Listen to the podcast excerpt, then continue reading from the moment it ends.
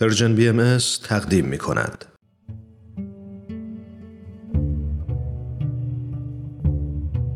صد پرسش صد پاسخ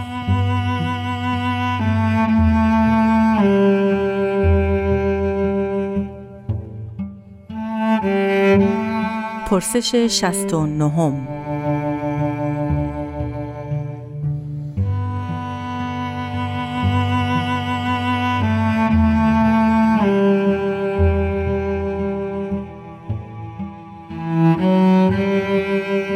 چرا دیانت باهایی یک دین الهی است؟ چرا مثلا یک فرقه یا یک گروه یا یک مذهب نیست؟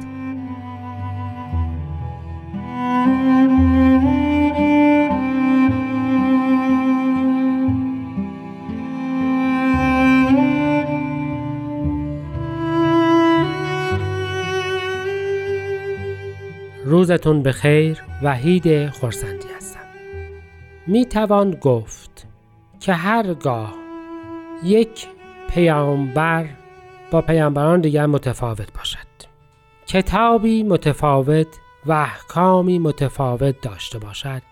پیروان او یک دین مستقلند. به این معنا مسیحیان از یهودیان یهودیان از مسلمانان هر سه اینها از بودایان و هر چهار از زرتشتیان یا پیروان ادیان برهمایی متمایزند. هر کدام واسطه خاصی را بین خودشان و خداوند به عنوان پیامبر تعریف می کنند کتب مقدسه متفاوتی دارند و احکامی متفاوت دارند.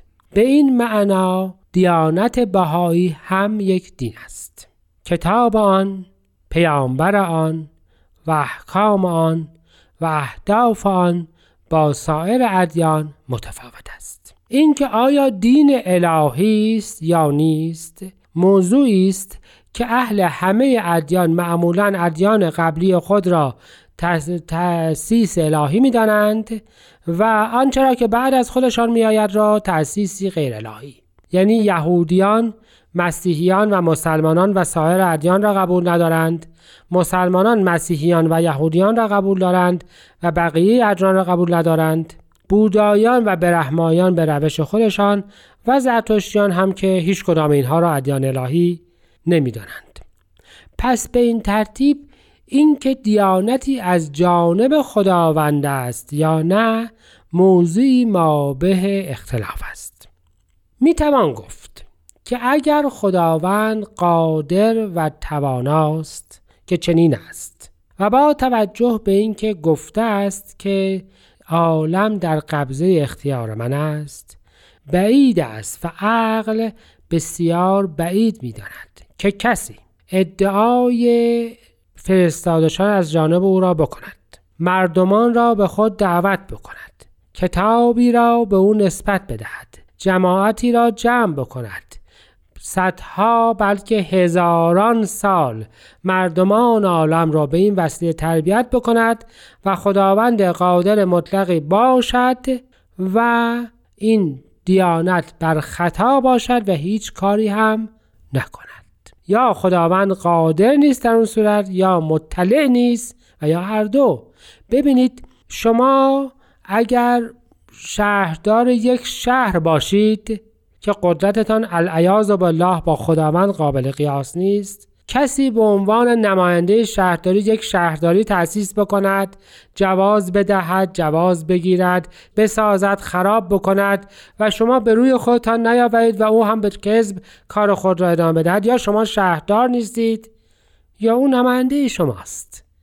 جز این امکان ندارد و به همین جهت وقتی کسی می‌گوید چرا دیانت باهایی الهی هست یا نیست آن وقت باید به او گفت که صرف بقا و دوام و توسعه این دیانت در مدتی بیش از 170 سال یا وجود خداوند قادر متعال را نف می کند یا غیر الهی بودن خود را. این دیانت الهی است. اما چرا فرقه نیست چرا که فرقه ها در بطن یک دیانت با اشتراک در کتاب و پیامبر در مورد تفسیر و توضیح و احکام با هم اختلاف پیدا می کنند. و بهاییان پیامبر مشترکی با ادیان دیگر ندارند و خدا را صد هزار بار شکر که در دیانت بهایی هم فرقه وجود ندارد. یعنی اینکه به خاطر وجود مرجع ثابت دیانت بهایی فرق پذیر نیست. امکان تفرق ندارد. چرا که تکلیف مرجعیت و تکلیف اینکه چه کسی حکم حقیقی را در هر مورد اختلافی خواهد داد از ابتدای آمدن این دیانت مشخص بوده است و سیستم آن تا نهایت ایام هم مشخص خواهد بود. پس دیانت بهایی نه فرقه است و نه فرقه پذیر است و با توجه به هدفش که وحدت عالم انسانی است جز این هم نمی‌تواند باشد. باشد که این تأسیس الهی به هدف خود نائل شود.